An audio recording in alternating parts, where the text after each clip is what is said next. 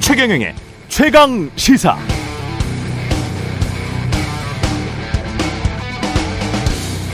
네, 규제 없이 내 땅에 내 맘대로 100층짜리 아파트 지을 수 있다면 얼마나 좋을까?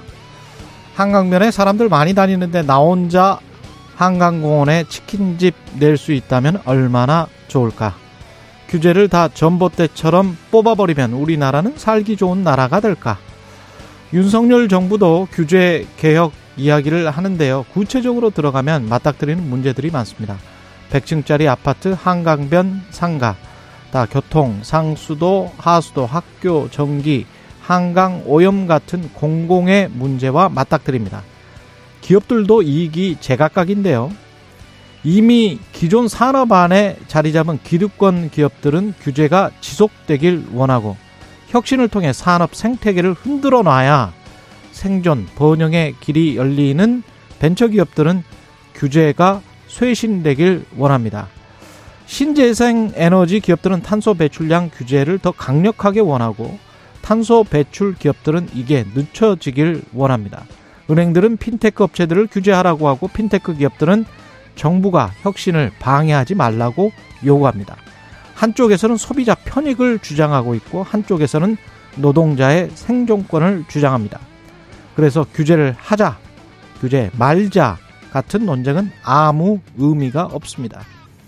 어떤 규제냐, 누구를 위한 규제냐, 누구의 이익이 되느냐, 이게 가장 중요합니다. 그렇지 않은 규제 개혁 그 단어 자체만 가지고 떠드는 논란들은 말장난, 정치 선전, 언론 플레이일 가능성이 매우 높습니다. 윤석열 정부도 규제 개혁 제대로 하려면 추상적으로 던지지만 말고 구체적으로 사안별로 이야기해야 합니다. 네, 안녕하십니까. 9월 2일 세상에 이익이 되는 방송 최경령의 최강시사 출발합니다. 저는 KBS 최경령 기자고요. 최경령의 최강시사 유튜브에 검색하시면 실시간 방송 보실 수 있습니다. 문자 참여는 짧은 문자 50원, 긴 문자 100원이 드는 샵 9730 또는 유튜브 무료 콩 어플 이용 부탁드리고요. 오늘 최강시사 국민의힘 정책위의장 성일정 의원 만나봅니다. 그리고 제20대 윤석열 대통령 취임 준비위원장이었죠. 박주선 전 국회 부의장 연결해서 대통령 취임식 논란과 관련해서 좀 이야기 들어보겠습니다.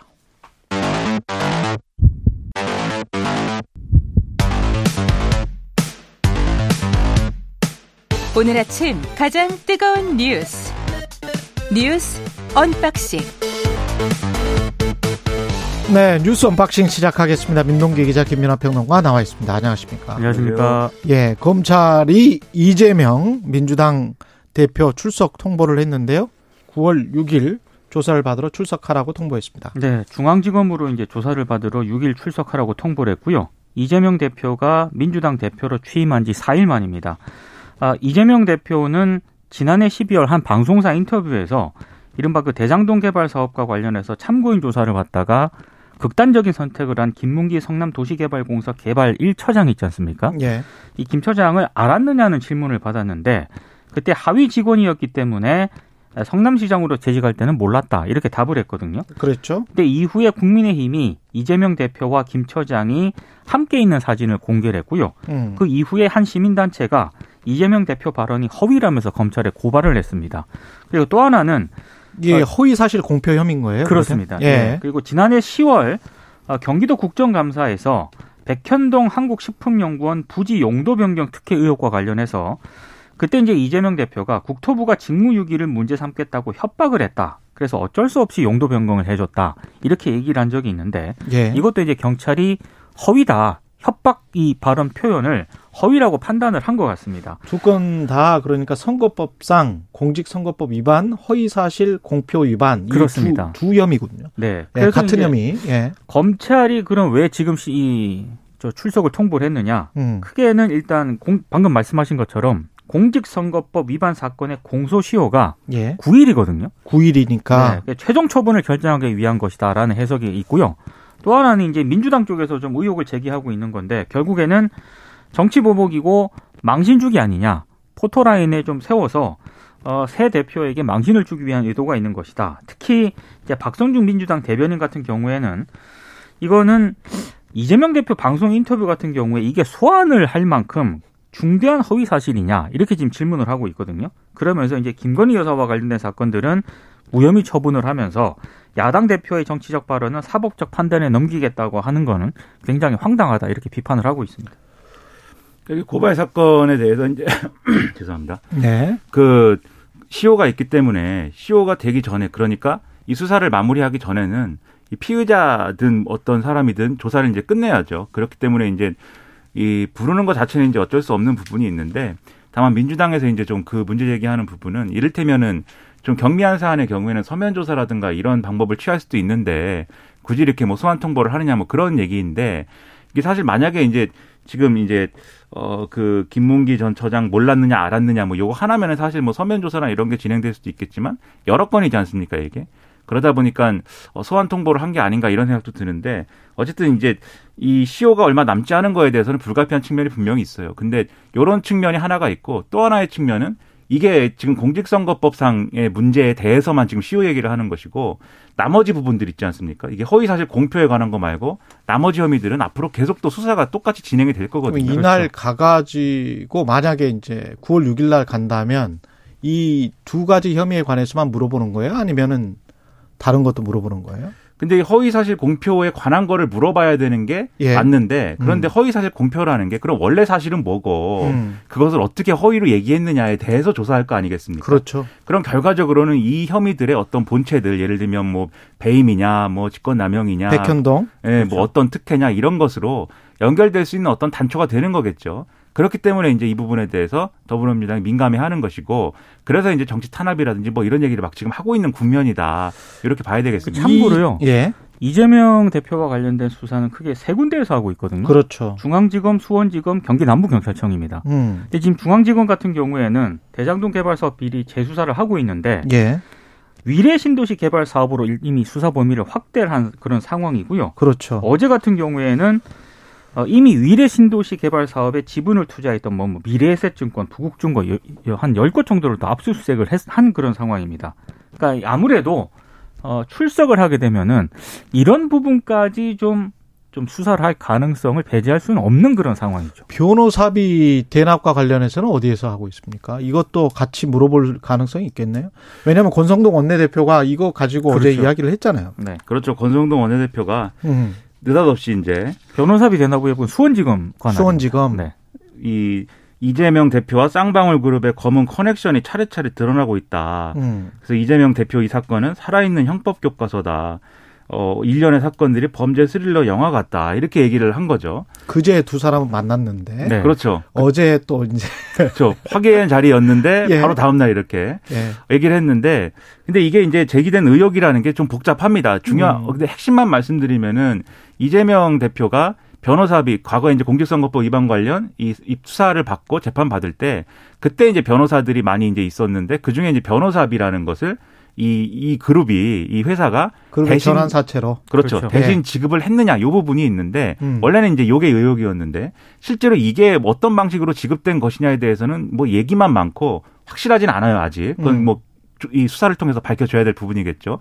그런데 또 한 축에서는 뭐가 있냐면은 이 회사를 둘러싼 여러 가지 돈의 흐름이나 이런 것들이 의심스러운 게 있는데 음. 그 의심스러운 돈의 흐름이 과연 이 변호사비 대납하고 연결되는 거냐. 그렇죠. 그게 요거를 가장 중요하죠. 그렇죠. 네. 요거를 수사를 해야 되는데 요것으로 넘어갈 수 있는 어떤 징검다리랄까 무슨 정황 이런 것들은 계속 보도가 되고 있습니다. 무슨 얘기냐면 경기도 또는 이재명 당시 경기도지사의 측근이나 이런 사람들이 음. 이 회사하고 뭐 여러 가지로 뭐 사회이사도 하고 연관된 부분들이 많다 뭐 이런 얘기거든요. 예. 근데 이게 우리가 그냥 보면은 뭐 그럴 수도 있겠다. 어떤 시나리오가 뭐 작동할 수도 있겠다라는 생각이 들지만 어떤 이 증명된 사실이나 이런 것들이 이재명 대표하고 완전히 연결돼 있거나 그런 것도 지금 아니란 말이죠. 아직은 점의 상황, 그렇죠. 실선의 상황은 아니다. 네. 그렇죠. 예. 그런데 권성동 원내대표가 이제 이런 얘기 하는 것은 음. 이유가 있는 겁니다. 나름대로. 왜냐하면 앞서 이제 백현동 개발이라든가 대장동 개발이라든가 이런 문제는 많이 나왔었죠. 그렇죠. 사실은. 많이 나오기도 했고 예. 요게 어쨌든 마지막에 마지막에 마지막에 가서는 가드레일이 있어요. 그래도 이게 뭔가 음. 정책을 추진하다가 그렇죠. 여러모로 좀 무리한 부분이 있더라도 결국은 정책을 추진하기 위한 거였고 이게 사익을 추구하고 뭐 이런 거 아니다. 이게 마지막 가드레일이 있는데 그래서 제3자 뇌물로 지금 가고 있는 거 아니에요? 직권 남용이나 배임이나 이런 쪽으로 그 대선 전에는 이야기가 나왔었다가 그렇죠. 그렇죠. 지금은 제3자 뇌물 쪽으로 계속 가고 있는 것 같은 그런 흐름입니다. 그러니까 왜 예. 권성동 원내대표가 갑자기 그 이재명 대표 변호사비 대납 의혹과 연관성이 있어 보이는 쌍방울 건 이런 거를 지금 문제 제기를 했느냐? 음, 그걸 가장 약한 고리로 이제 판단을 한 게 아닌가. 생각하는 것 같아요. 예, 이런 생- 시점도 근데 9월 6일이라는 게 9월 9일이 공소시효고 9월 6일은 화요일인데 9월 왜 9월 5일은 아니고 9월 6일이냐 또좀그 이상 관련해서 아침에 보도가 하나 나온 게 있습니다. 예. 왜냐하면 그 김건희 여사 그 논문 검증 있지 않습니까? 지금 검- 이게 시민사회에서 대학 교수들이 뭐 뭐 국민의 천명이- 교수가 참여한 논문 예. 검증단이 그 검증 결과를 9월 6일 날 발표하겠다고 이미 보도가 됐었거든요. 그 시점이랑 좀 맞물린다. 그러니까 저는 뭐 그렇게까지 생각을 안 하고 있었는데 음. 오늘 아침에 뭐 일부 언론이 보도한 내용을 보니까 왜 9월 6일일까 뭐 그런 의혹도 또 좀 제기를 하고 있더라고요. 근데 저는 이게 의혹은 여러 가지로 제기될 수도 있고 또 더불어민주당도 이게 정치 보복이다 탄압이다 얘기할 수 있는데 음. 저는 이게 근본적으로 뭐 수사를 하지 말아야 되는 사안들은 아니지 않습니까? 그렇죠. 결국 결국 이 어. 수사라는 게 이 당사자를 소환해서 조사하는 것도 어쨌든 일종의 소명을 소명을 반영을 해야 되는 사정도 있는 것이기 때문에 그건 당연한 절차고요. 그렇죠. 예. 요 소환을 하는 건 불가피하기 때문에 요거에 대해서 뭐 예를 들면은 이재명 대표의 경우에는 휴대 메시지, 휴대전화 메시지에 이제 보좌관이 보낸 메시지 보면 전쟁이다 이렇게 써 있는데 음. 이거 전쟁이다, 뭐 정치 탄압이다, 보복이다 요 얘기는 앞으로도 계속 할 거지 않습니까? 예. 계속 할 거거든요. 이 수사가 계속 예정돼 있기 때문에. 음. 그럼 이런 부분들은 오히려 이재명 대표가 나서서 아, 난 당에 부담 주고 싶지 않고 이 문제는 내가 정정당당하게 수사 받겠다.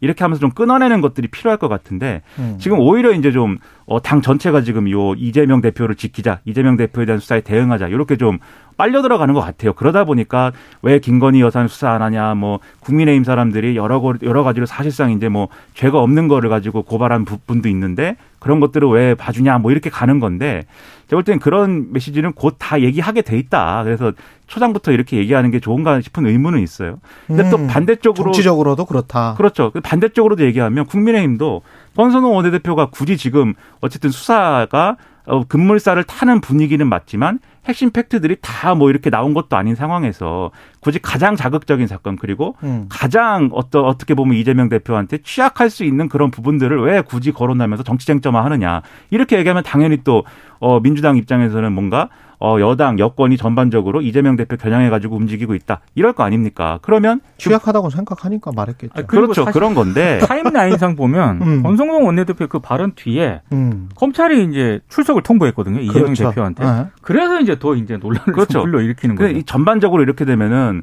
9월 이제 정기국회 시작해야 되고 그 다음에 뭐 국정감사 해야 되고 쭉 있는데 이런 상황이 과연 뭐 어떤 생산적인 긍정적인 그런 의정 활동들로 채워질 수 있겠느냐.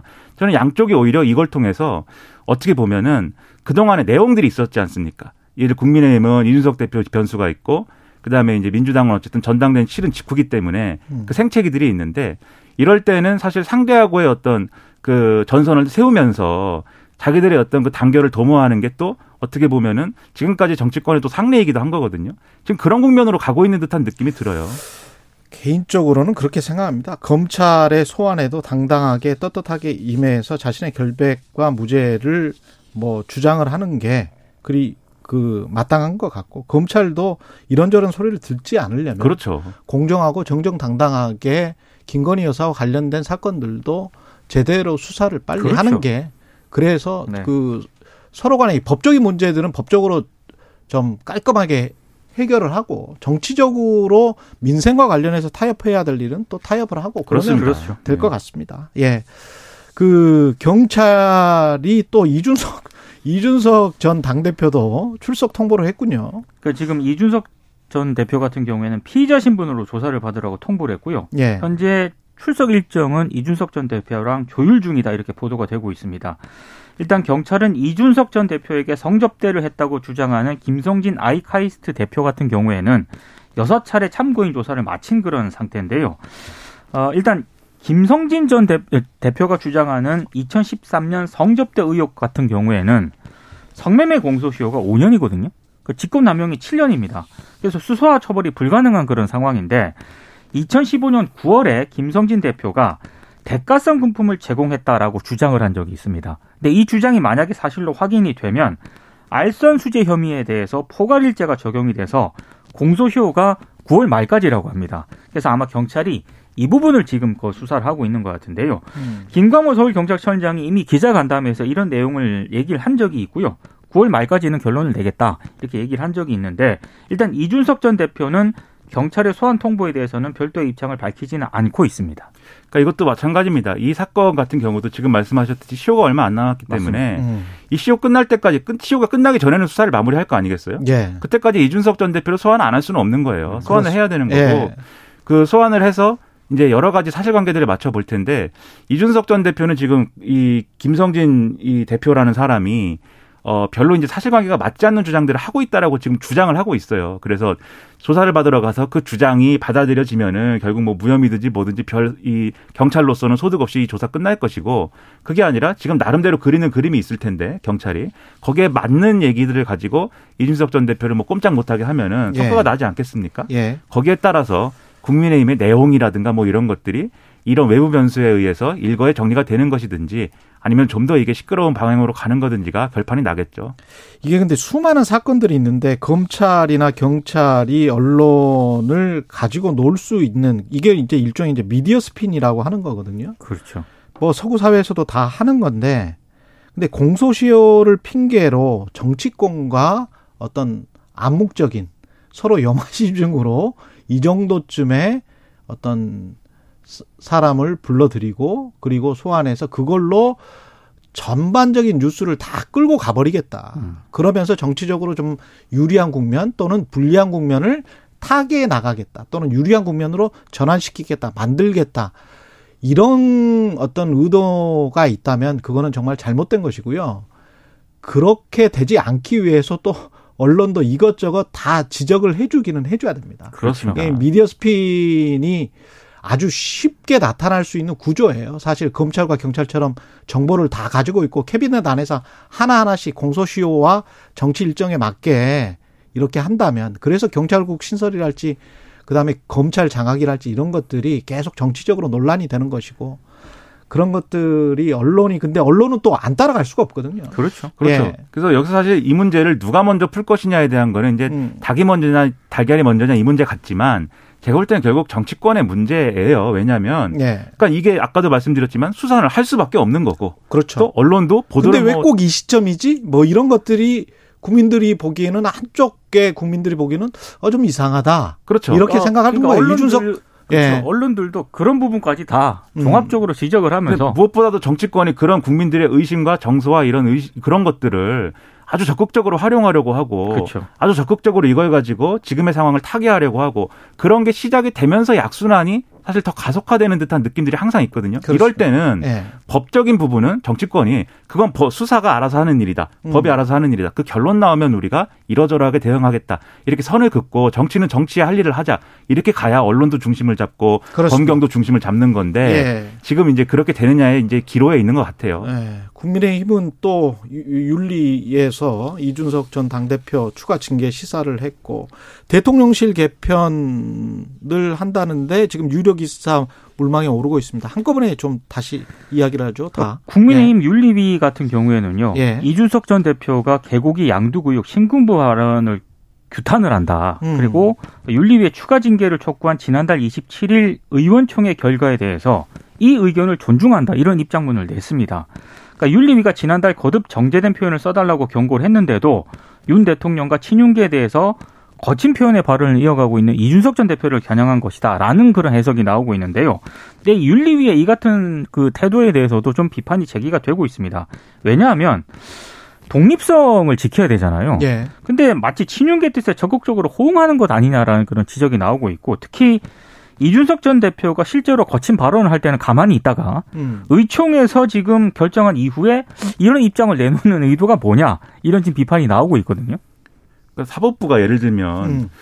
예를 들면 제가 뭐 이렇게 뭐 예를 들기 좀 그렇지만 김건희 여사에 대해서 뭐 정치권이 아 이거는 어 수사를 해야 됩니다라고 막 하면서 재판에서 엄단해야 됩니다 유죄 판결을 해야 됩니다 막 이런 입장을 냈는데 음. 거기에 대해서 재판부가 어 국회 입장 충분히 존중하겠습니다 이러면 그게 누가 봐도 이상한 거지 않습니까, 이상하죠. 이게. 예. 그러니까 윤리위가 이 당원의 징계를 판단하는 기구인데 의원총회에서 결의가 그것도 뭐 100% 만장일치로 다 된 것도 아니고 이 부분은 이준석 대표 징계할 거냐의 문제는 뭐 이 만장일치 부분 아니었잖아요. 그렇게 결정된 내용을 가지고 지금 요렇게 어 존중한다 이렇게 얘기를 하는 게 이게 어떤 의미겠는가? 결국 추가 징계하고 그 추가 징계하면은 수위를 올려야 되는데 수위를 올리면 이준석 대표는 뭐 사실상 이제 제명 처분이 되는 거고 그런 과정으로 가서 이준석 변수는 아예 이번에 완전히 제거한다.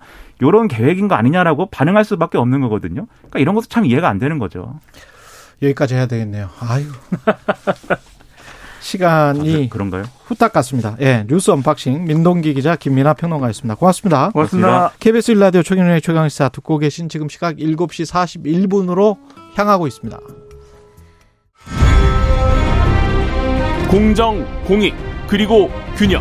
한 발짝 더 들어간다. 세상에 이익이 되는 방송. 최경영의 최강 시사. 네, 2년 전 우리 사회에 큰 충격을 줬던 텔레그램 N번방 사건 기억하실 겁니다. 성착, 성착취물을 제작하고 유통시켜서 피해자들 협박하고 그랬던 사건인데 세상을 떠들썩하게 했던 텔레그램 N번방의 주범, 박사방의 조주빈, N번방의 문현욱 다 잡혔지만 제2의 N번방이 계속되고 있다는 보도가 있었죠. 이번 사건을 단독 보도한 KBS 김혜주 기자 연결해 봅니다. 안녕하세요. 아, 네, 안녕하세요. 예. 자, 지금 엠번방 사건과 거의 비슷한 사건, 제2의 텔레그램 엠번방 사건이 일어났다고 하는데, 일단 피해자들이 다 미성년자입니까? 어, 네. 저희 팀이 일단 취재, 어, 이번 사건을 취재하면서 파악한 피해자는 현재까지 6명 정도 되는데요. 여섯 명 네. 예. 제보 내용이나 취재 도중에 저희가 만난 피해자의 증언, 또 취재를 하면서 확보한 자료들을 좀 바탕으로 봤을 때는 예. 피해자는 대부분 미성년자로 추정되는 상황입니다. 어, 또 특히 이 대부분이 중고등학생인 것처럼 보이는데 뭐 정확한 건 아니지만 L은 이 사람들이 전부 다 아동 청소년이라고 주장하고 있습니다. L이라는 사람이 금방, 그, 누구예요? L? 어, L이라면은 일단 저희가 가명으로 이름을 붙인 건데 예. 피해자들한테 접근한 가해자입니다. 아, 가해자. 네. 예. 근데 이 L의 신원은 지금 파악이 됐습니까? 아직은 신원 자체는 파악되지 않았습니다. 정확히 뭐 이름이 뭐고 어디 살고 아직은 파악되지 않았는데 아직 잡히지도 않았고요. 네 그렇습니다. 어, 그럼 L은 어떻게 지금 피해자에게 접근을 했었어요? 아 네. 일단은 피해자들한테 먼저 도움을 주겠다라고 하면서 접근을 합니다. 음. 과거 이제 엠번방 사건에서 보면 주범을 추적했던 그 추적단 불꽃 아시죠? 예. 이 자기가 이제 불꽃이라고 사칭을 하면서 당신의 사진이랑 개인 정보가 이제 인터넷에 안 좋게 퍼지고 있다. 근데 네가 모르는 것 같으니까 내가 도움을 주고 싶어서 연락을 했다. 이런 식으로 접근을 한다고 합니다. 아. 그럼 이제 피해자 입장에서는 좀 당황할 수 있잖아요. 나도 모르는 사이에 이게 이렇게 퍼진다고? 당신이 가지고 있는 개인적으로 보관하고 있던 클라우드 서비스의 뭐 이런 것들이 해킹을 당해서 그게 지금 유포되고 있는데 우리가 그걸 발견했다. 우리는 추적단 불꽃의 일원인데 당신이 우리를 도와주면 뭔가 그 사진을 없앨 수 있도록 하겠다. 뭐 이런 건가요? 예, 비슷한데 이제 음. 클라우드 사진이 해킹됐다라기보다는 예. 당신이 과거에 SNS에 올렸던 사진, 아, SNS에 그런데 올렸던 이제 사진. 좀 주변에 친한 사람들한테 공개되기엔 좀 꺼려지는 그런 사진들. 내가 그걸 이렇게 누군가가 확보해서 가지고 있는 걸 내가 알게 됐다. 이런 아. 식으로 접근을 하는 겁니다. 그러면 움찔하겠는데요. 그쵸. 예. 좀 퍼지지 않았으면 좋겠으니까 그럼 어. 어. 떻게 해야 되지 싶으니까 이제 도움을 요청하는 거예요 이 사람한테 예.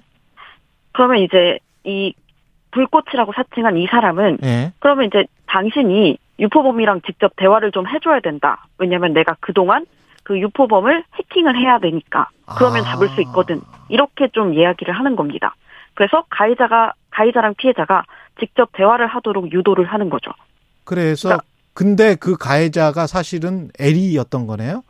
그렇죠. 이렇게 하면서 그 유포범이라는 사람이 이제 요구하는 게 대부분 그런 성착취물을 찍어라라고 얘기를 하는 거잖아요. 예. 그걸 들어주라라고 하는 거죠. 그러면 유인했던 사람도 L이고 그리고 실제로 채팅방에서 대화를 했던 사람도 L이고 뭐 이랬던 겁니까? 아니면은 다른 공범들이나 이런 사람들이 있었던 거예요? 어, 일단은 같은 사람, 최, 아, 최소 공범이 있을 거라고는 추정을 하고 있습니다. 아, 그렇군요. 네. 그래서 그 근데 일반 사람들이 느끼기는 이런 의심도 가질 수 있을 것 같아요. 왜냐하면 아 저렇게 쉽게 당하나 뭐 이, 이, 저렇게 쉽게 엮이나 뭐 피해자들이 좀 잘못한 거 아닌가 뭐 이렇게 쉽게 생각할 수도 있을 것 같은데 그 상황 자체가 그렇지는 않죠. 예, 그렇죠. 일단 이성적으로 판단할 수 없게 좀 사람을 몰아치는 경향이 있다고 합니다. 뭐 대답을 안 하거나 좀 이거를 어, 대화를 좀 차단하고 싶으면 음. 1분에 뭐 최대한 막 몇십 개씩 그 메시지를 보내면서 대답해. 대답 안 하면 유포할 거야. 너 뭐 어디 사는지도 알고 있고 이런 식으로 음. 협박을 한다고 해요. 또 심지어는 너 어디 사는지 아니까 뭐 내가 아는 사람을 시켜서 뭐 찾아가게 하겠다. 이렇게까지 협박을 한다고 합니다. 어린 학생들이 점점 덫에 빠지 빠져버리도록 저- 덫에 스스로 들어가게 하고 덫에 빠지도록 계속 몇 시간 동안 유도를 하는군요. 예, 그렇습니다. 어, 그래서 완전히 그 덫에 올가매면 그걸 통해서 오히려 어 뭔가를 한다는 건데 그 그 어떤 영상 같은 거를 또 새로 그 과정에서 찍는 거예요? 그러면 그 채팅방에서? 그렇죠. 이거를 유포하지 않도록 않는 대신 다른 거 하나를 더 보내. 그러면 내가 이걸 음, 유포하지 않을게 라고 하지만 사실은 그렇게 해서 두 개, 세 개 이렇게 찍게 되는 거죠. 그렇게 되는군요. 피해자들은 그러면 언제 자기가 피해를 입었다 이거를 인식하게 되고 수- 신고하게 되는 겁니까?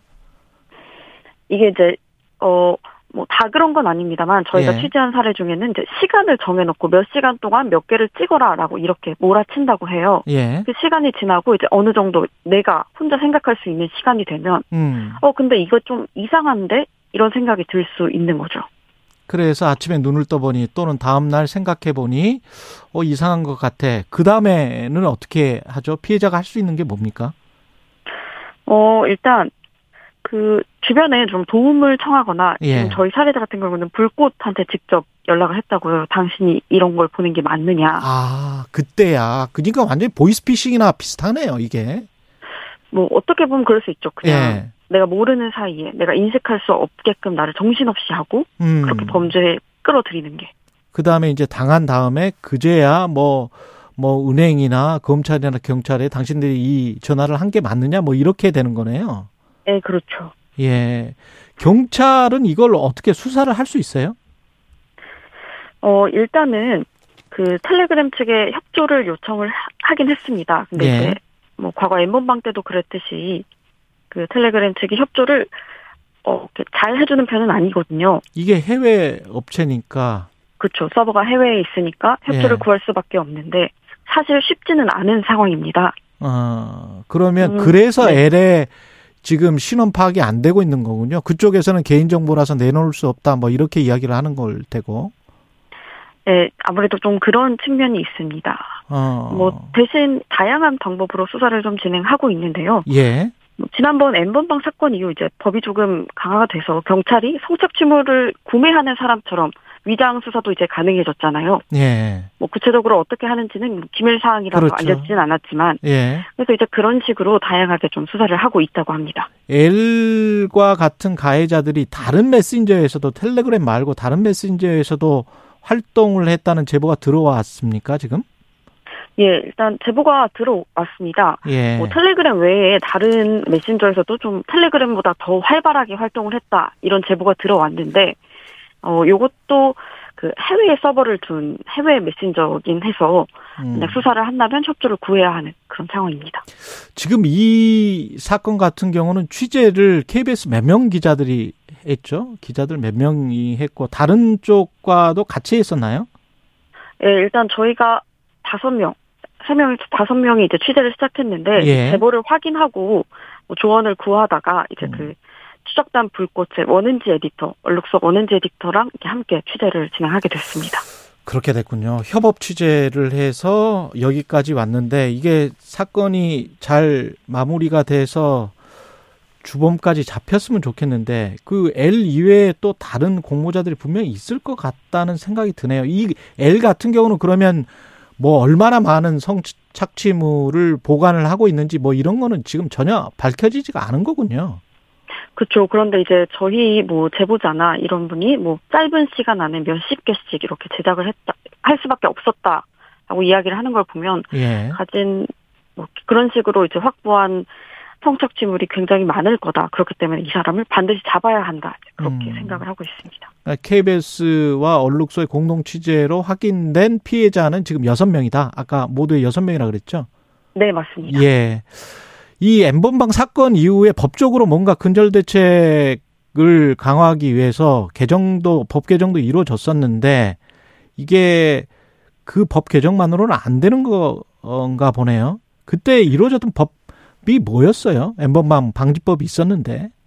그렇죠. 엠번방 방지법이었는데 예. 가장 두드러지는 특징은 이제 제작, 배포한 사람뿐만 아니라 단순 소지자도 처벌을 할 수 있는 그런 내용이 들어갔다는 건데요. 그랬었죠. 예. 예, 근데 이제 문제는 단순 소지자를 처벌하는 게 다 이루어지진 않았어요, 당시에도. 음. 그래서 이제 실제로 내가 단순히 가지고만 있어도 처벌을 받을 수 있다.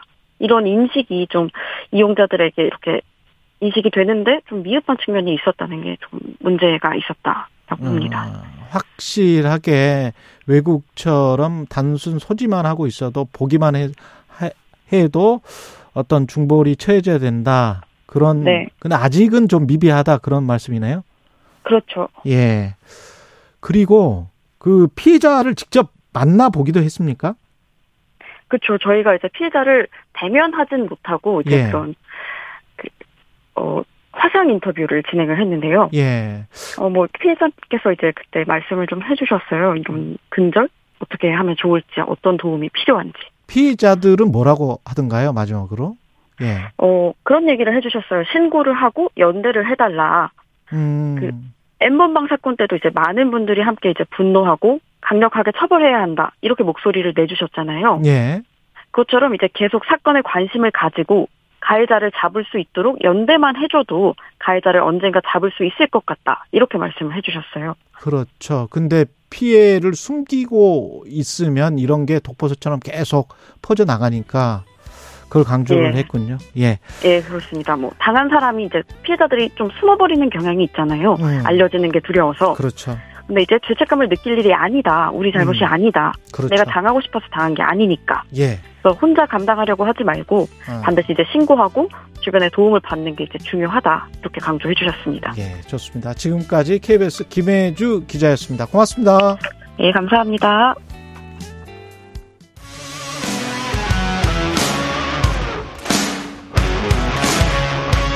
오늘 하루 이슈의 중심 최경영의 최강 시사. 네, 오늘 2부에서는 국민의힘 송일종 정책위 의장 만나는데요. 국민의힘 지도부 혼란에 따른 당내 갈등 수습 방안 그리고 정기국회가 시작됐습니다만 이재명 민주당 대표에게 검찰이 소환 통보를 하면서 전국이 얼어붙는 양상입니다. 송일종 국민의힘 정책위 의장 나와 있습니다. 안녕하세요. 네, 안녕하셨습니까? 예, 국민의힘 상황부터 좀 살펴봐야 되는데 직무대행 체제로 가면 되는데 왜 굳이 비대위를 해야 되느냐 서병수 전국위 의장 이렇게 이야기를 하면서 전격 사퇴를 했습니다.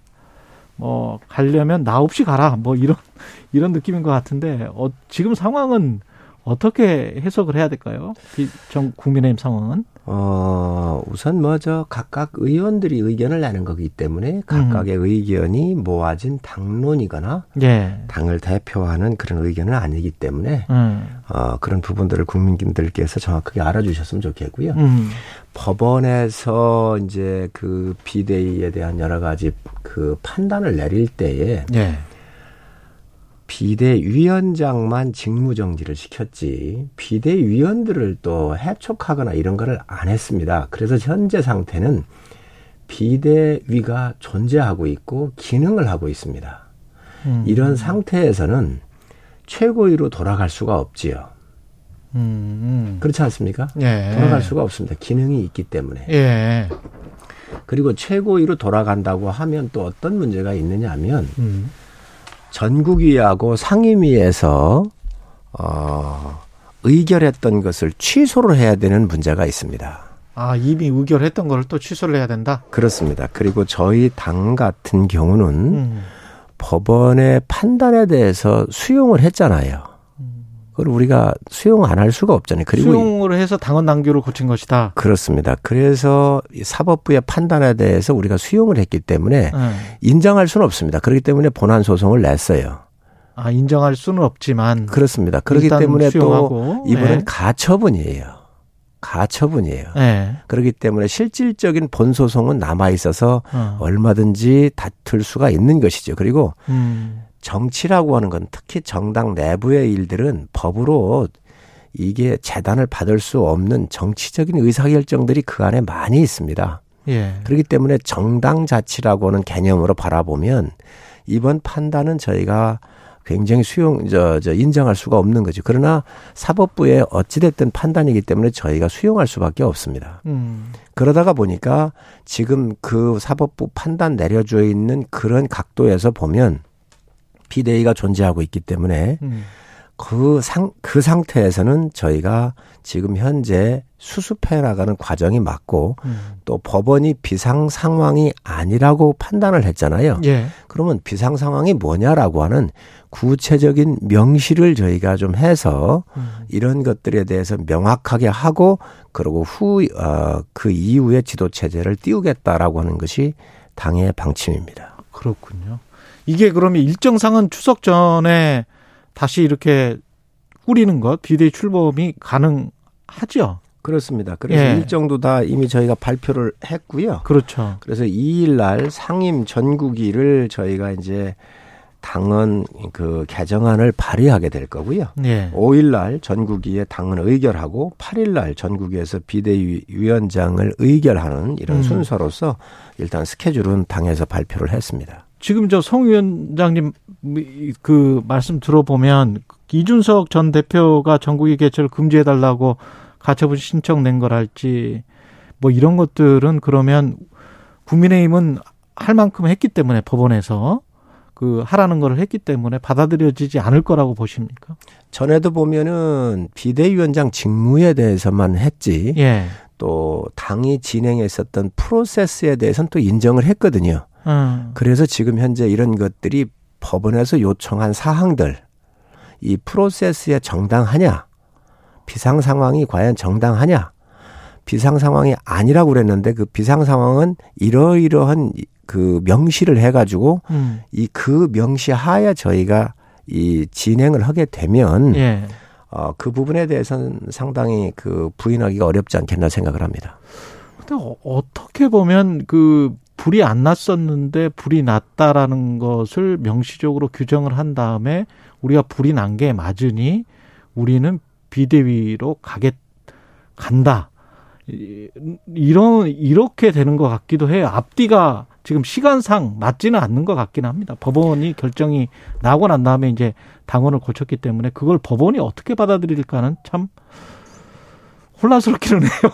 사실 국민들께서 굉장히 혼란스러워하세요. 왜냐하면 예. 이 법원 자체가 한 것도 명확하지 않은 부분들이 너무 많기 때문에 예. 그 쉽게 말씀을 드리면 사실 서둘러서 생긴 문제입니다.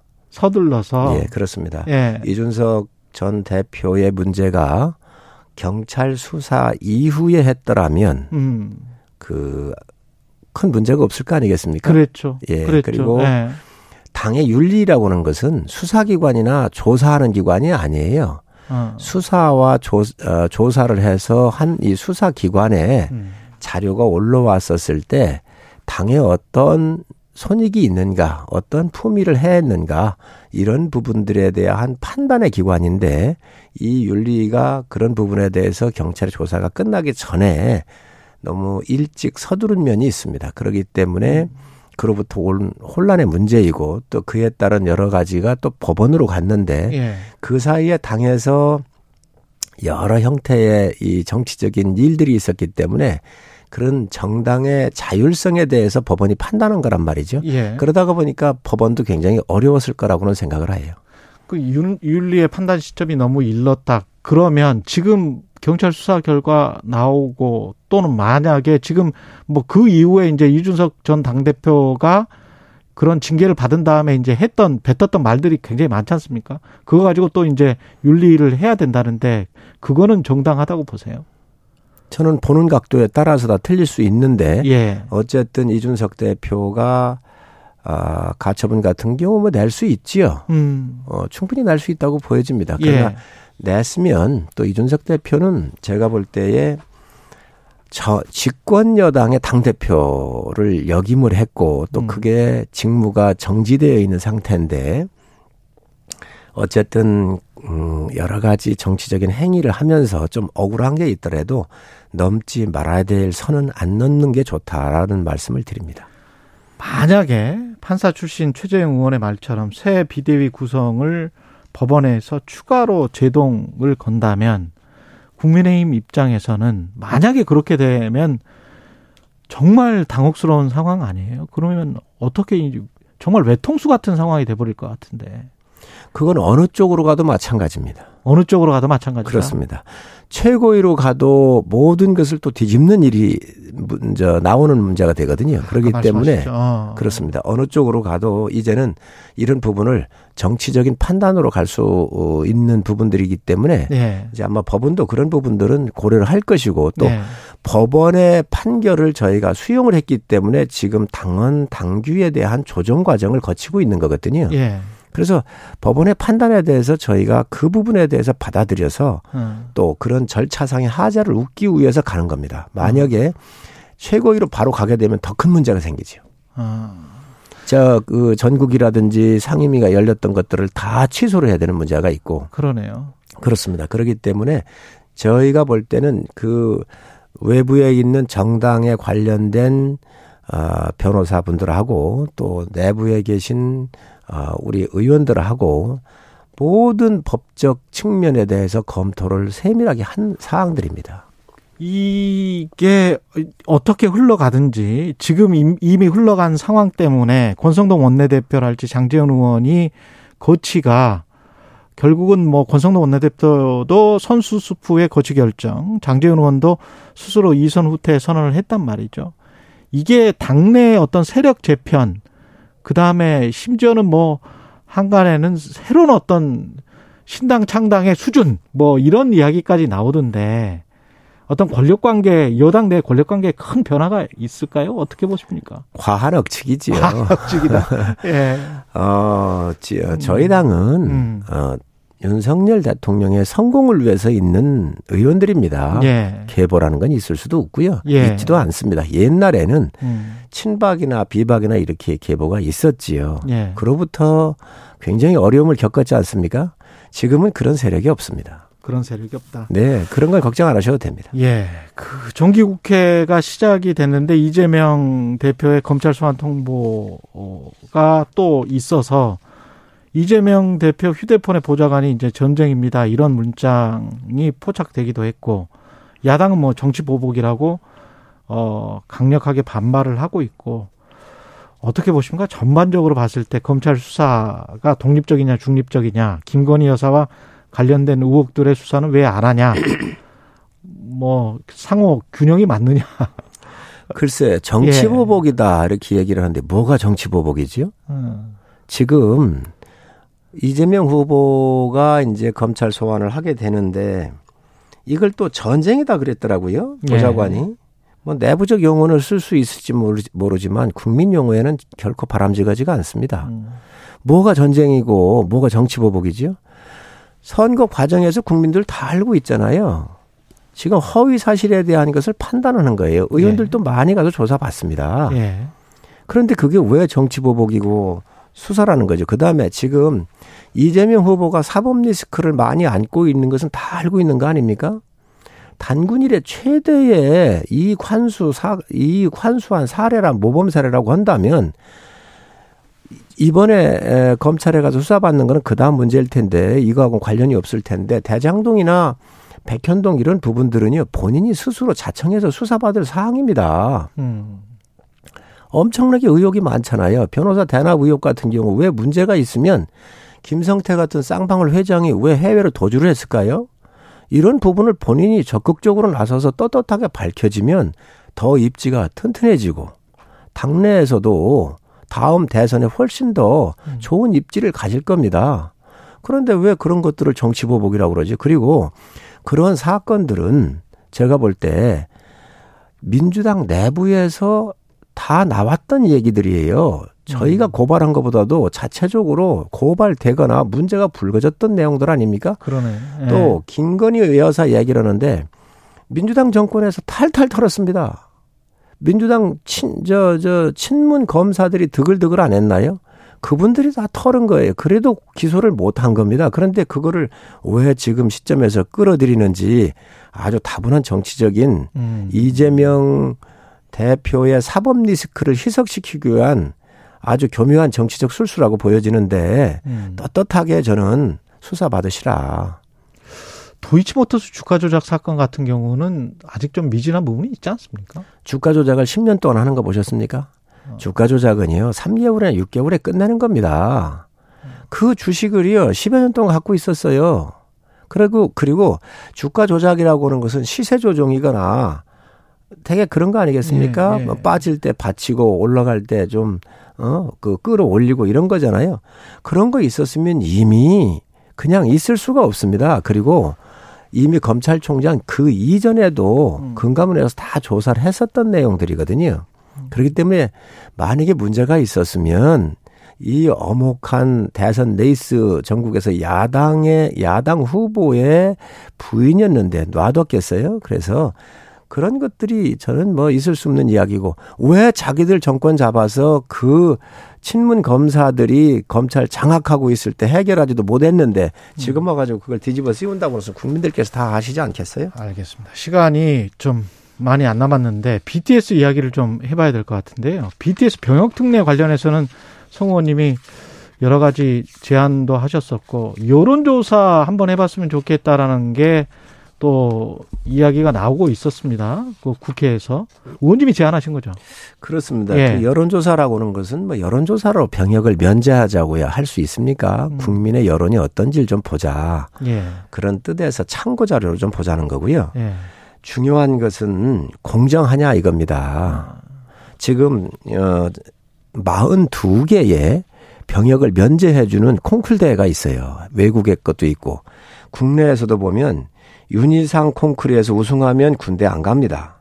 서울국제 무용 콩쿠르에서도 우승을 해도 안 갑니다. 42개나 있어요, 그게. 그렇습니다. 국내외 합해서 예, 국내가 이게 에, 다섯 개, 일곱 개인가 있습니다.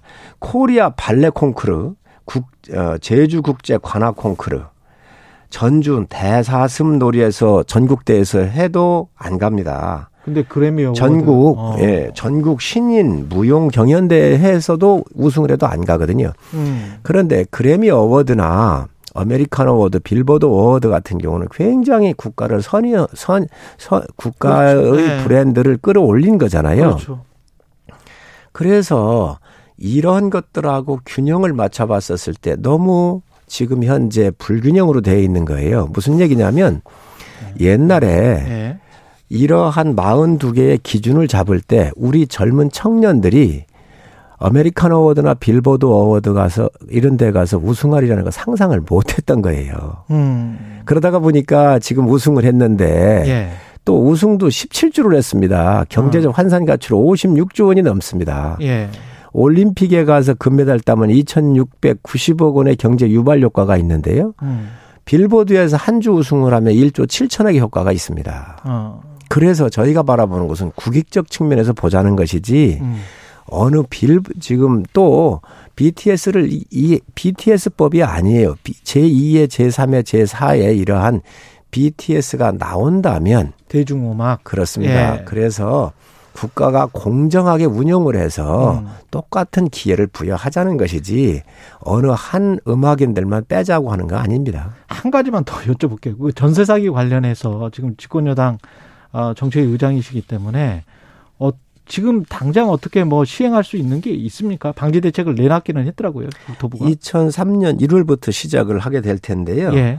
전세를 다닐 때 사기를 당하거나 여러 가지 이 젊은 신혼 부부들 또 음. 서민들의 이게 아주 그 사기를 치는 이 악당들이 있잖아요. 이런 예. 사람들을 좀 혼내줘야 되겠다. 국가가 정확하게 이, 이 기능을 좀 해야 되겠다. 그래서 전세 안심 앱을 개발하고 있습니다. 앱을 개발한다. 그렇습니다. 거기에는 그래, 서 전세를 찾으러 갈 때 앱을 이렇게 다운로드 받아가지고 어느 지역에 가면 그 지역의 부동산 이런 것들이 다 나오게 될 거고요. 네. 시세도 나오게 될 거고 그런 또 건물 같은 경우가 어 또그 임대인 임, 임대인 같은 경우에 아주 악성이면 그런 것들이 뜨게 되어 있습니다. 악성 임대인의 신원이 그렇습니다. 예. 예, 그런 것도 좀 늘려고 그러고요. 음. 그래서 이러한 모든 정보를 좀 제공을 해야 되겠다. 그리고 음. 그 들어가는 그 주택이 예. 뭐 세금이 체납이 되어 있는지 여러 이런 모든 그렇죠. 정보들을 어. 다 넣어가지고 우리 그 국민들이 이런 전세 사는 때에 또 찾을 때에 음. 편리함을 좀 드리려고 하는 것이고요. 또 이런 것들에 의해서 불법이 나오면 단호하게 좀 조치할 수 있도록 하고요. 예. 그리고 또 이런 피해자가 나왔었을 때 구제 방법 예를 들면 한 이, 아, 1억 7천인가 이 정도가 최대치로 해놨는데 예. 돈이 없으시잖아요. 그렇죠. 그러니까 그런 것들을 위해서 긴급 이렇게 쓰실 수 있도록 한다든지 한도를 좀 그렇습니다. 또? 대체에 대한 어떤 임대 주택에 대한 이런 것 이러한 방안을 좀 더 본다든지 해서 어, 큰 틀에서 음. 그 임대에 고생하시는 국민들한테 에, 이러한 혜택을 좀 드릴 수 있도록 어. 정책을 지금 예. 음, 발표한 겁니다. 국민의힘 송일종 정책위 의장이었습니다. 고맙습니다. 네, 감사합니다. 오늘 하루 이슈의 중심. 당신의 아침을 책임지는 직격 인터뷰. 여러분은 지금 KBS 일라디오 최경영의 최강 시사와 함께하고 계십니다.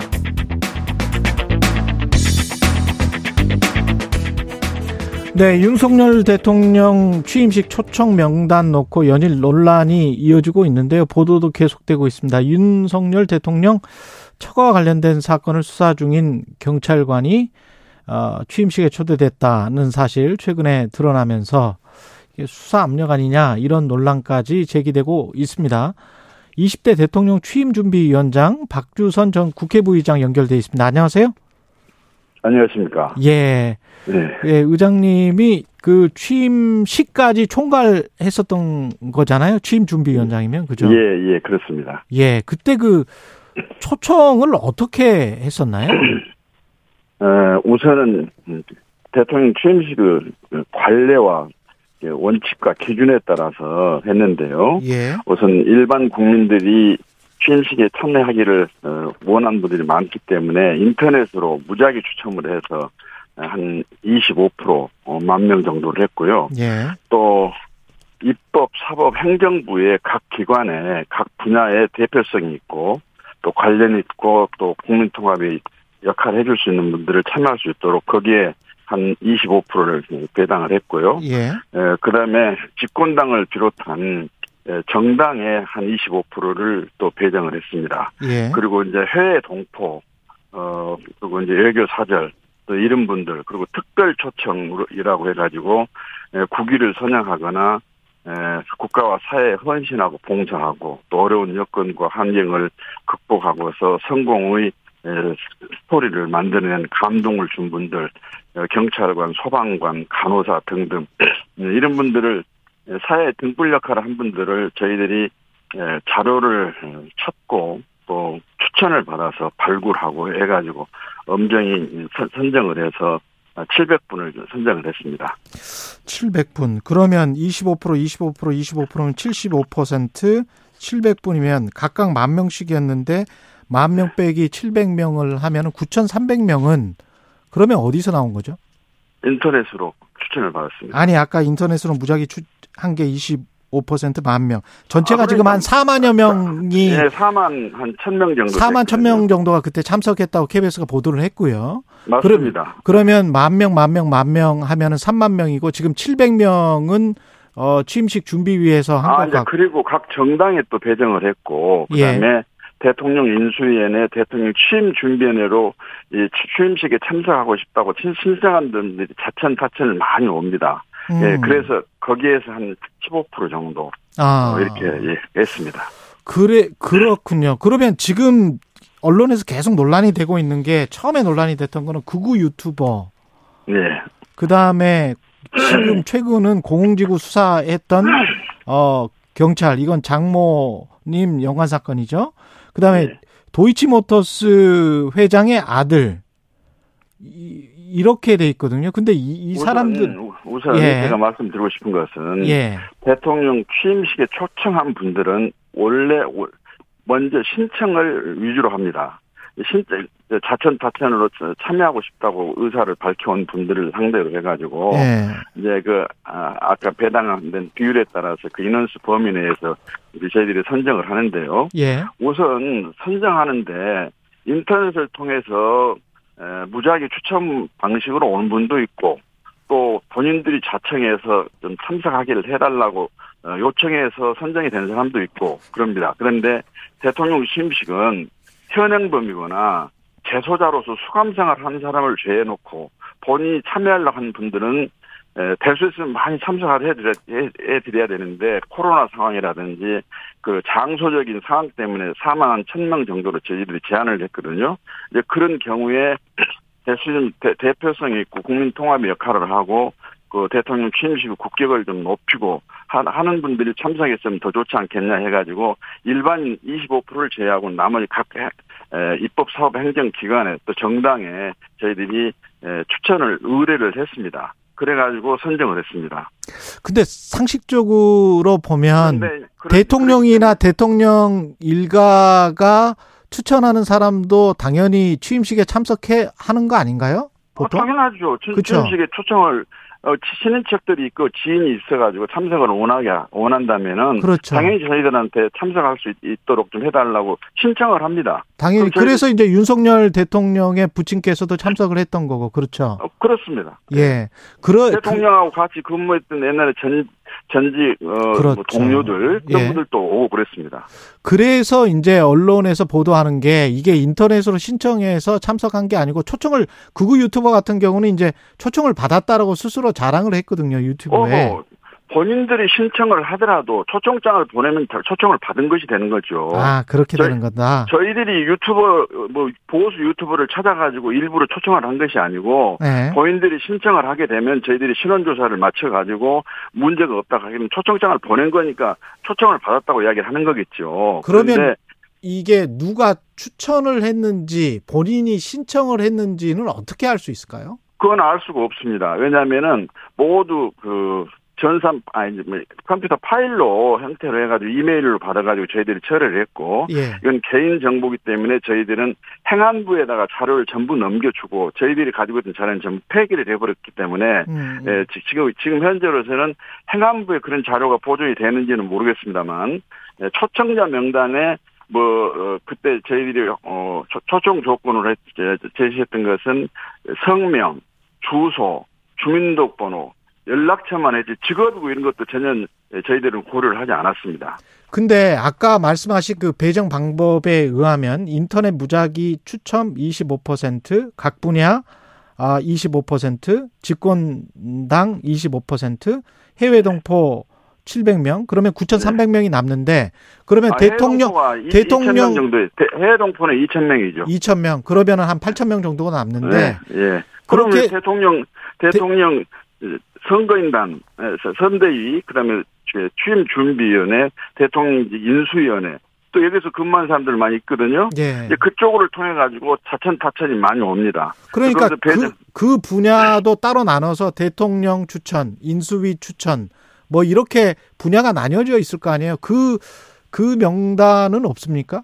없습니다. 그건 전부 다 개인 정보에 해당된 얘기이기 때문에 신청을 받아가지고 이런 신청이 됐고 신원조 결과가 나오 신원조사를 해라 하고 행안부에서 넘겨줬고 그것은 이제 정식으로 초청 대상자로 확정된 사람한테 초청을 했던 명단은 아마 국가 기록이기 때문에 남아있을지 모르겠는데 음. 신청자 어떤 형- 형태로 신청을 했는지는 기록이 남아있지 않을 겁니다. 그러면 그런 대통령 추천이랄지 이런 거는 어떤 루트로 추천이 됐는지 김건희 여사가 추천을 한 건지 이거는 알 수가 없다는 겁니까? 아, 알 수가 없죠.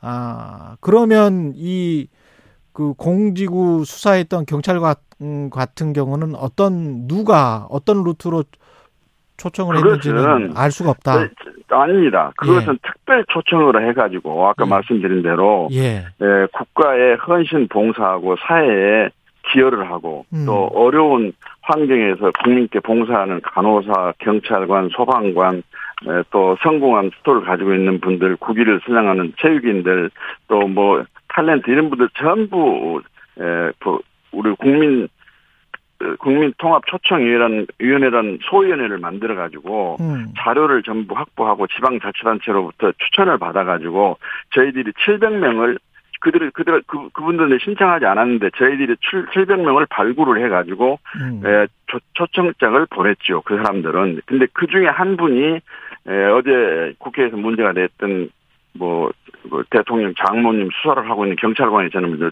처음 알았습니다만은 아. 청, 아, 청령 봉사장 봉사상을 받았다고 그래가지고 저희 에, 취임식 취임 준비위에서 예, 취임식 준비위원회에서 그러면 왜 다른 통합- 저 응? 저 청룡 봉사상 받은 예. 다른 경찰들이 있거든요. 네 명이 아니, 받았는데 그, 아, 아, 제가 말씀드릴게요. 예, 예. 그런데 어떤 경위로 선정이 됐는지는 제가 모르겠습니다만은 예. 그 국민 초청 에, 심의위원회가 10명으로 구성이 돼 있어요. 예. 그런데 청년 봉사상을 받은 사람을 전부 초청할 수는 없는 거 아닙니까?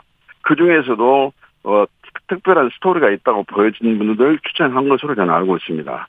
국가 국가에 헌신하고 사회 봉사한 사람들이 한두 사람이 아니거든요. 근데 이제 그렇다고 어 신청자가 막 쇄도 하는데 특별 초청 인사를 갖다가 너무 많이 해도 문제가 있지 않느냐. 그래서 적어도 천명선 아래로 해가지고 한번 하자. 그런 음. 내부적인 기준을 정해가지고 했는데 국민 초청 그 선정위원회에서 그, 그 경찰관은 선정한 것으로 저는 사후에 알았습니다. 알겠습니다. 그런데 예, 그분이 예. 누구 수사한 경찰관이고 담당 직무가 뭔지 이건 알 수가 없어요. 없습니다. 예, 여기까지 듣겠습니다. 박주선 전 국회 부의장 겸 대통령 취임 준비위원장이었습니다. 고맙습니다. 예.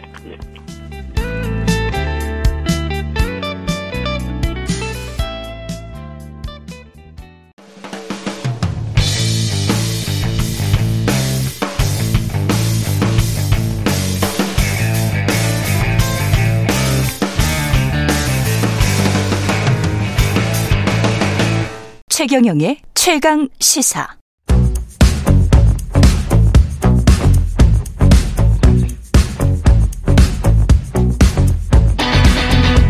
심리로 들여다보는 세상 이야기.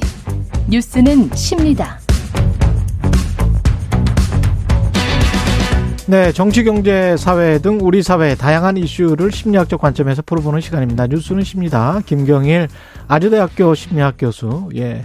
여름 방학 마치고 오랜만에 뵙습니다. 네, 예. 안녕하세요. 개강과 함께 찾아뵙습니다. 예. 출장으로 굉장히 바쁘셨는데 잘 네, 지내셨죠? 네, 네. 뭐 네. 다른 뭐 일도 많이 하고 예. 그다음에 뭐 논문 지도도 하고 음. 뭐 연구할 거리도 좀 만들고 근데 이제 좀 왔다 갔다 하는 일이 많아 가지고요. 음.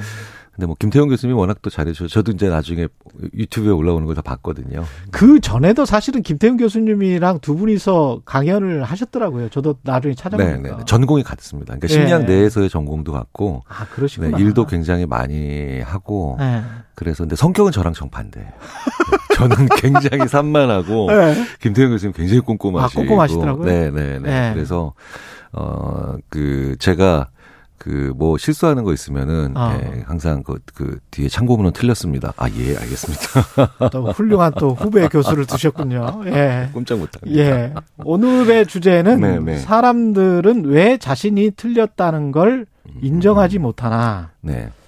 이게 좀 맞는 것 같아요. 음, 음, 음. 예. 사실 우리가 나이 들어가면서 보이는 그 경향성 중에 하나기도 합니다. 그 완고함. 네, 아주 어렸을 때부터도 그런 경향을 보이는 사람들도 있긴 하지만 예. 근데 일반적으로는 나이 들어가면서도 좀 더 내가 더 지혜로워야 되고 더 많이 있어야 되고 알아야 되고 경험을 음. 더 많이 해야 된다는 걸 아니까 그 내가 틀렸다라는 걸 인정하기가 대단히 어려워지는 거는 사실은 어느 정도까지는 사실인데요. 자존심의 상처를 크게 받는군요. 그렇죠, 그렇죠. 나이 든 사람일수록. 네, 그런데 재밌는 아. 건 어, 예를 들어서 이제 15살, 20살 이렇게 상대적으로 더 젊은 시기에 만약에 10명의 동년배가 있었는데 어, 틀, 자기가 틀렸다라는 걸 인정을 잘 안 하는 그 순위가 있어요. 예. 1등부터 10등까지 있겠죠. 음. 그러면 전반적으로 이게 다 상승하는데 순위는 잘 안 바뀝니다. 어. 그러니까 예. 어느 정도 기질적인 것이거나 아니면은 아 청년이 되기 전까지의 성장 과정에서 일어나는 특징은 있죠. 가장 중요한 특징은 뭐냐면 어 그 순간적인 두려움, 그 순간적인 어떤 그 부끄러움이나 순간적인 어떤 그 당황스러움을 어, 굉장히 두려워하는 거예요. 사실 이 실수를 인정하지 않는 것의 가장 중요한 근본은 두려움입니다. 음. 네네. 두렵지 않은 사람은 흔쾌히 인정하게 되어 있거든요. 음. 네네. 그래서, 어, 왜 우리가 이제 범죄자들도 처벌은 다 두렵지만 예. 그런데 양심이 그 두려움을 넘어서는 순간에 잘못을 인정하거나 그렇죠. 그렇죠. 아니면 그 두려움을 아 아, 사실관계라든가 이런 것들이 모든 것이 넘어서 버려서 그 두려움을 어떻게든 무언가가 넘어서는 순간에 인정을 하기가 쉬워지거든요. 음. 그러니까 사소한 순간, 그러니까 아이들이 두려운 게 적으니까 인정을 잘하는 겁니다. 아. 네, 어른들은 많이 앓는 것 때문에 두려움도 또 사소하게 또 많이 키우는 것들이 있거든요. 그렇군요. 네. 아이들 같은 경우는 뭐라고 해야 될까요? 본인이 이뤄놓은 것이 그렇게 많다라는 어떤 자의식 같은 게 그렇죠. 상대적으로 약할 것이고 네, 네, 네. 특히 뭐 정치인들이랄지 경영인들 뭐 사회적으로 명사들은 이 쉽지 않겠네요. 그렇죠. 이게. 그래서 예. 조금 더 이제 심리학자들이 어떤 그 음. 심리학자들 관점을 보면 성장 과정에 많이 주목을 하잖아요. 성장 과정. 네. 예. 그러니까 어렸을 때부터 부모의 양육 과정에서 약간 두려움을 좀 많이 심어준 부모가 두려움을 많이 심어주거나 아주 권위적인 부모를 만나거나 아니면 조금 어 실수를 용납하지 않는 그런 부모를 만났을 때 아, 아이들이 커가면서 약간은 그 왜곡된 완벽주의로 가는 경우들이 있어요. 그렇군요. 네.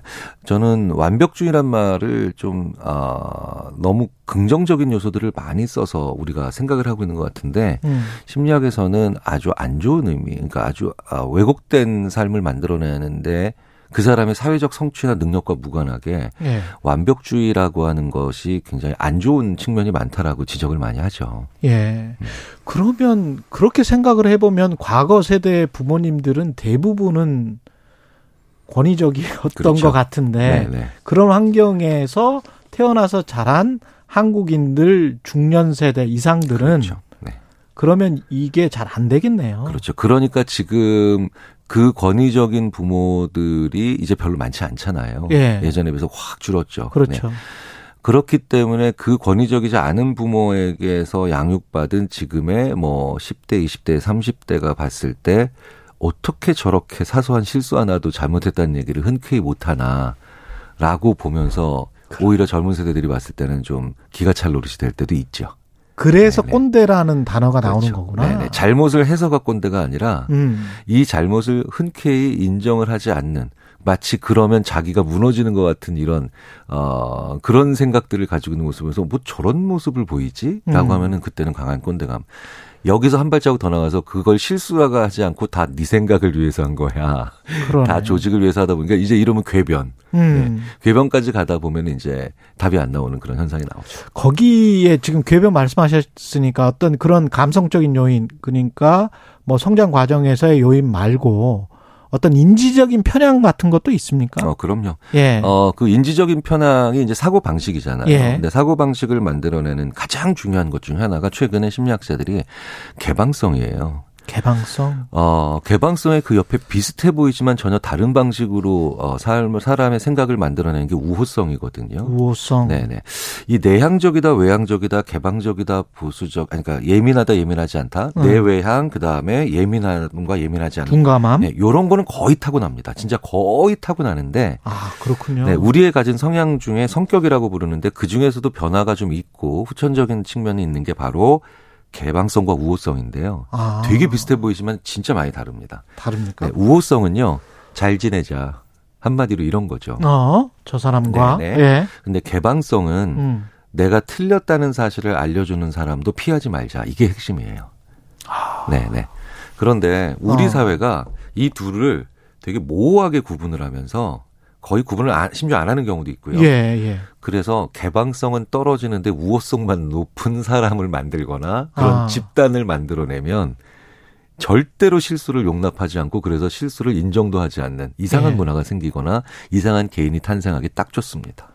그러면 개방성은 굉장히 떨어지고 우호성은 높은 사람이면 그냥 술 먹고 아그 뭐 그렇지 뭐 그렇게 이야기를 그렇죠. 해버리지만 네, 네. 그러면서 푼 것처럼 되지만 절대 그 자기가 틀렸다는 거는 속으로는 그렇죠. 그리고 겉으로는 네, 네. 절대 이야기를 안 하는 거군요. 그렇죠. 인정도 안 하는 거고. 우리나라의 전통적인 기득권 조직이 예. 내부적인 우호성은 높이면서 외부를 향한 개방성은 떨어뜨리는 그런 경우들이 꽤 있었거든요.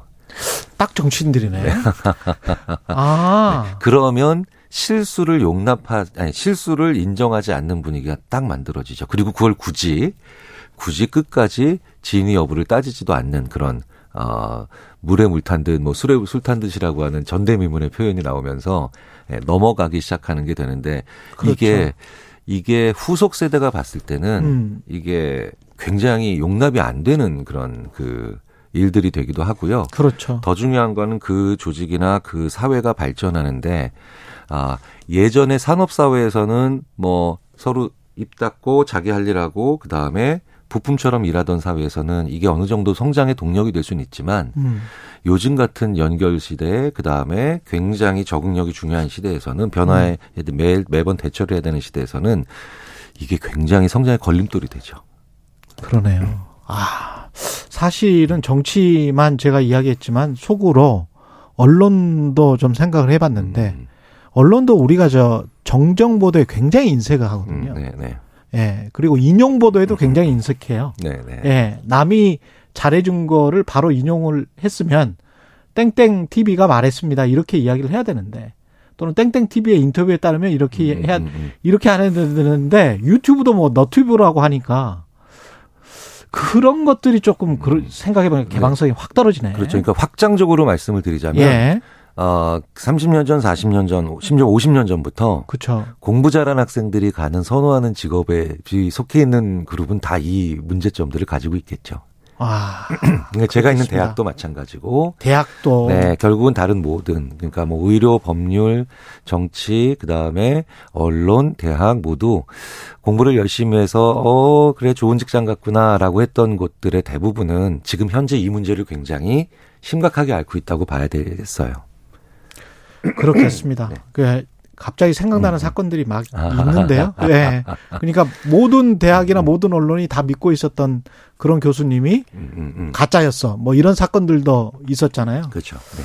아, 생각을 해보니까 그러네. 이거 뭐 어, 이거에 안할 이렇게 안 되려면 어떻게 해야 되나요? 그러면 개방성을 높인다라는 예. 게 그러니까 틀렸을 때 실수했을 때 음. 실수했을 때 흔쾌히 인정한 사람에 대해서 조롱하는 분위기를 어렸을 때부터 사실 부모님의 양육 과정에서는 많이 없애주셔야 돼요. 음. 근데 아, 되게 재밌는 게 실수를 조롱하는 문화, 그쵸. 실수를 조롱하는 문화 그리고 어. 심지어는 이런 게 있어요.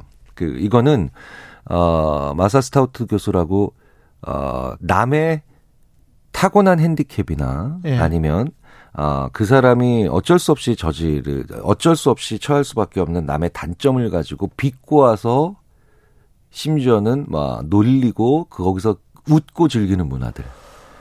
예. 음. 이런 문화가 사실은 가장 기저에서 음. 조금의 실수도 내가 인정하지 않아야 되겠다라고는 사회적 강박을 만들어낸다라고 얘기를 합니다. 근데 실제로는 누구도 실수를 하는데. 네. 예. 그런데 그 실수가 심지어는 그 사람이 타고난 어떤 측면 때문에 어쩔 수 없이 저지를 수밖에 없는 실수. 아. 그러니까 예를 들어서 아 예전에 제가 제가 심리학자라서 그런지 예전에 왜 롱다리 숏다리 막 이런 거 아, 있었거든요. 그런 거 있었죠. 네. 근데 예, 사실 이건 제가 저도 숏다리이긴 하지만 예. 저, 저도 쇼딸입니다. 예. 그런데 예. 사회적으로 매력이 있는 사람을 어, 어 멋있다라고 하는 것과 예. 롱다리와 숏다리를 구분해서 아. 롱다리는 좋은데 뭐- 숏다리는 놀림받는다. 그렇죠, 그렇죠. 사실 이거는 좀 차원이 다르거든요. 예. 다리가 짧은 친구가 넓은 그러니까 뭔가 그 간격을 넘어가지 못해서 넘어지거나 음. 어, 높은 거를 이렇게 딱 바로 올라가지 못해서 넘어질 때 깔깔대고 웃는 거 그러네. 사실은 대단히 대단히 예, 문제가 있는 그 문화군요. 어, 문화가 된 거였던 거죠. 네, 그게 그건- 근데 계속 쌓였단 말이죠. 그렇죠, 그렇죠. 그래서 어 이게 그런 것들에 대해서 놀리거나 조롱을 하거나 심지어 그런 걸 소비하는 문화가 이제 음. 그래서 지금 그게 빠르게 없어지고 있어서 이런 얘기들을 하시는 거예요. 할 수 있는 말이 없어. 아, 그쵸? 이른바 이제 중장년 세대들이 네, 할 수 있는 말이 없어 이렇게 표현을 하시는 거죠. 리더급들은 그런 네, 네. 불만이 있는 거네. 네네. 예. 자, 그런데 가장 기본에 그게 이제 있을 때 그러니까 아, 약점을 보이면 안 되는구나. 근데 실수는 나의 약점이 되겠구나. 이게 쌓이면 그러니까 나는 결국은 배제되거나 저평가되겠구나라고 하는 불안이 계속 쌓이게 되는데 아, 이것의 끝이 있어요. 예. 심리학자 그 미시건 대학의 주디 볼랜드 교수가 실수를 용납하지 않거나 실수를 인정하지 않는 용납하지 않는 문화, 개인적으로 실수를 인정하지 않는 개인의 또 자세가 만들어내는 궁극적인 자세가 바로 뭐냐. 이것도 미국, 미국이나 다른 유럽들도 꽤 오래전에 겪었던 그런 문제죠. 음. 필연적으로 실패를, 실수가 모여서 만드는 실패. 실패를 은폐하는 문화를 만들어 버리는 거죠. 와. 네, 네.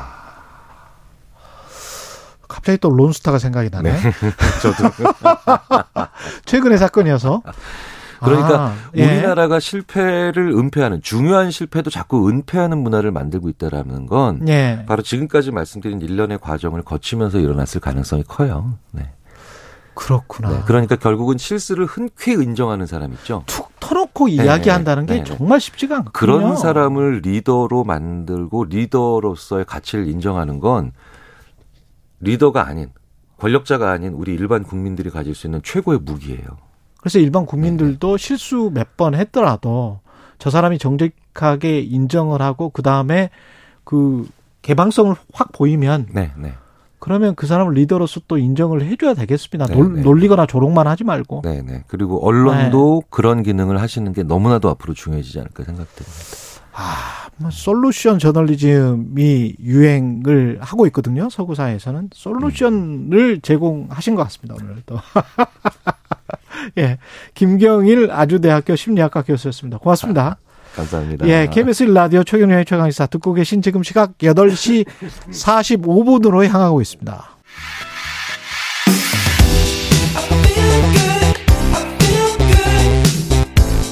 세상에 이익이 되는 방송 최경영의 최강 시사 네, 소설집 저주 토끼로 영국 부커상 인터내셔널 부문 최종 후보에 올랐던 정보라 작가 기억하시죠?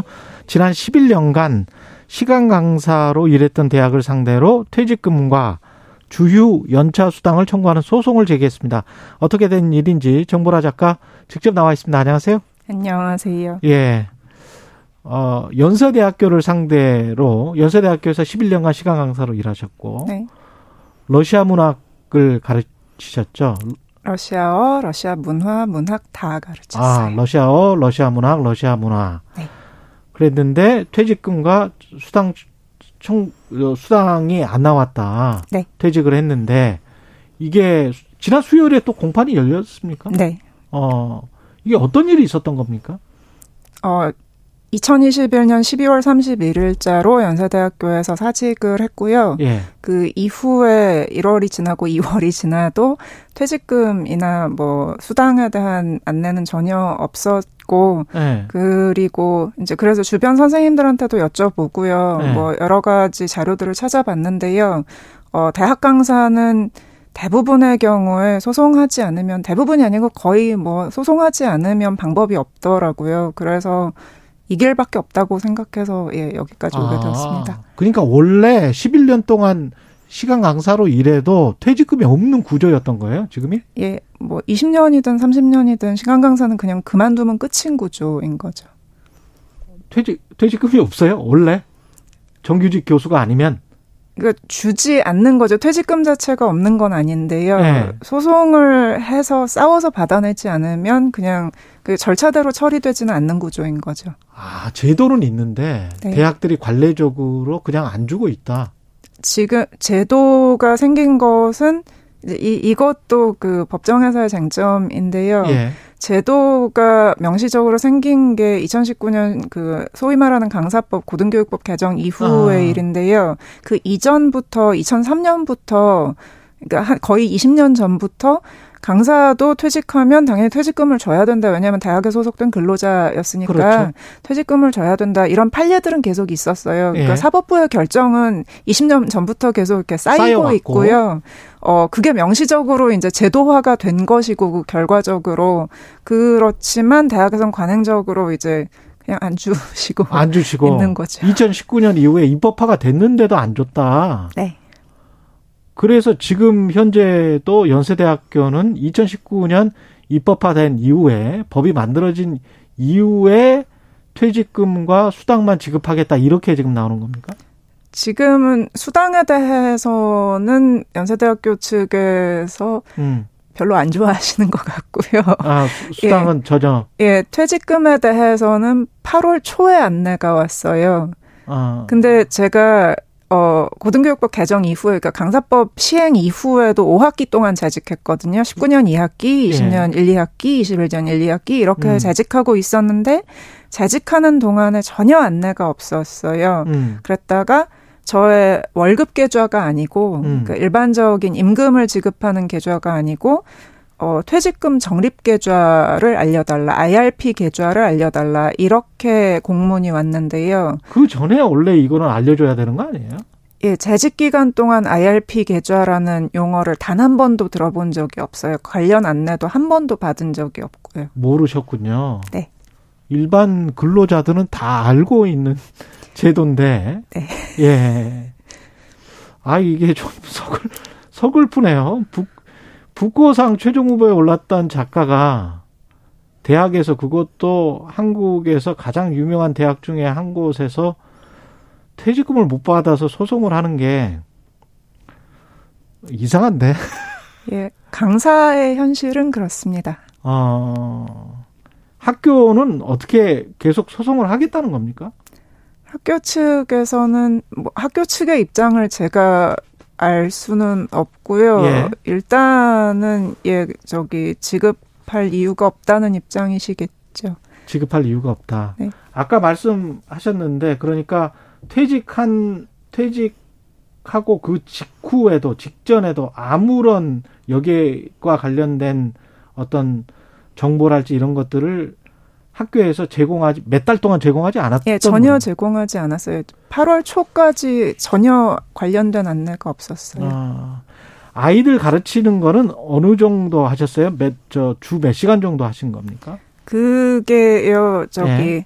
그것도 이제 학교에서는 그러니까 소정 근로 시간 즉 강의 시간만 가르쳤다 이렇게 말씀을 하고 계시는데 강의 시간만 노동이다. 예, 강의 시간만 가르쳤다고 하고 계시는데 학교를 다녀보신 분은 다 아시겠지만 강의 시간 이후에 그러니까는 숙제가 있잖아요. 선생님한테 그럼요. 질문을 할 수도 있고 뭐 진로 상담을 할 수도 있고 굉장히 여러 가지가 있는데 그러면 강의를 준비하는 시간이 있고 이후에 출석 체크하고 출석 체크를 입력하고 학생들의 과제를 출제하고 점검하고 평가하고 코멘트하고 학생들 질문에 대답하고 상담에 응하고 훨씬 길어요. 예, 그리고 성적을 관리하고 전반적으로 과제를 뭐 몇 번을 냈는지 안 냈는지 뭐 중간고사 출제하고 평가하고 기말고사 출제하고 평가하고 다 관리하고 계산하고 성적을 입력하고 이런 모든 시간들이 있는데 음.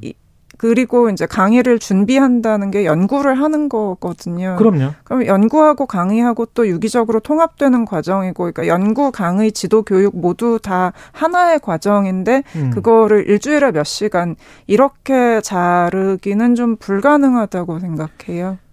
저도 사실은 한 대학에서 서울에 있는 그 대학에서 한 학기 강의를 해봤는데 그 이후에는 네. 절대 안 합니다. 네. 예. 3개월, 3.5개월 정도 한 학기가 그렇잖아요. 네. 예. 100만 원 정도 주더라고요. 네. 근데 제가 그 투입했던 시간을 네. 생각을 해 보니까 뭐 왔다 갔다 하는 택시비나 뭐 이런 거는 제외하고 그 시간만 생각을 해 보니까 이거는 엄청난 노동 착취예요. 예. 말도 안 되더라고. 그 정도 시간을 투입해서 저는 성심성의껏 가르쳤는데 어, 그 100만 원이 딱 나오니까, 어, 이거는 3개월에, 그 전부터 사실은 3개월 전부터 또 강의 준비를 할 거 아니에요. 네. 마찬가지셨을 것 같은데 지금 계속 지금 상황이 예, 그, 예. 그 부분이 이제 그, 그런 걸 제가 말씀드리고 싶은 거 예, 질문해 주셔서 감사합니다. 어, 방학 중에 강의 계획서 입력해라 이렇게 공문이 오고요. 예. 강의 계획서를 입력하려면 몇 개월 전서부터 강의를 다 계획을 해서 그 음. 학기 전체의 계획을 짜놔야 되고요. 예. 강의 계획서에 강의 계획만 들어가는 게 아니고 뭐 읽어야 되는 그 책의 목록이라든가 아니면 뭐 제출해야 되는 과제라든가 이런 것도 다 입력을 하게 돼 있거든요. 예. 그러면 강의 전체를 몇 달 전서부터 계획하고 그리고 그 강의가 끝난 이후에는 강의 평가 강의 후 자체 평가라는 걸 연세대는 제출하게 돼 있어요. 다른 음. 학교도 비슷한 게 있고요. 그러면 내 강의에 대해서 어떤 부분을 내가 노력하고 있고 어떤 부분은 보강해야 되고 뭐 학생들의 코멘트를 들어봐서 이런 점은 어떻게 수정을 했고 그런 것도 다 다시 이제 성찰을 하면서 또 입력하게 돼 그렇죠. 있거든요. 그러니까 강의가 끝 종강하는 순간 끝나지 않거든요. 예. 그럼 계속 여- 이어지고 있고요. 그래서 그 강의 시간만 근로 시간이다 이렇게 말하는 것은 고등교육에 대한 몰이해가 아닐까 그렇게 생각하고 있어요. 모리에와 더불어서 약간 좀 모욕적이더라고요. 그런 측면도 좀 있죠. 그렇죠. 그렇게 느끼실 것 같아요. 그래서 일반적인 시간 강사를 어떻게 보면 대표에서 유명 작가가 소송을 내신 것 같다. 이런 느낌도 저는 받았거든요. 어, 저는 제가 유명 작가가 영광, 영광입니다. 된 것은 아주 최근의 일이고요. 예. 그 이전에 제 인생의 4분의 1 정도 강사로 살았어요. 음. 그렇기 때문에 저는, 어, 작가보다는 강사의 현실을 훨씬 더 잘 알고 있고요. 그래서 제가 이, 이 일을 시작하기 전에 이미 2003년부터 그 판례들이 있었잖아요. 네. 그러니까 정말로 앞에 나서서 이렇게 판례를 일구어 주신 선생님들이 계시고 또 이번에 그 강사법 제정 이후에 그 3년 임용 기간이 다 돼서 그동안 연구 업적도 쌓았고 강의 평가도 좋았고 학생들하고 굉장히 많은 것을 쌓아 올렸는데도 불구하고 해고되신 선생님들이 계세요. 음. 그 선생님들이 저한테 응원의 메시지를 보내주고 계시거든요. 예. 그러면 또 저희 동료 선생님들을 위해서라도 저도 작은 판례 하나 쌓아 올려서 예, 다른 강사 선생님들이 또 이후에 강사 선생님이 되실 후배들을 위해서라도 제가 같이 좀 나아가야 되지 않을까 그런 생각을 하고 있습니다. 그 이번 소송을 하는 이유 또 그리고 이번 소송을 꼭 이겨야 하는 이유를 지금 말씀을 하신 거네요. 네. 예, 정부라 작가님 입장에서는 그렇고 조주 토끼 예. 또 다른 작품 기대해도 되겠죠. 네. 예, 여기까지 하겠습니다. 정보라 작가였습니다. 고맙습니다. 감사합니다. 예, 9월 2일 금요일 KBS 일라디오 최경령의 최강 시사였습니다. 저는 KBS 최경령 기자였고요. 다음 주 월요일 아침 7시 20분입니다. 다시 돌아오겠습니다. 고맙습니다.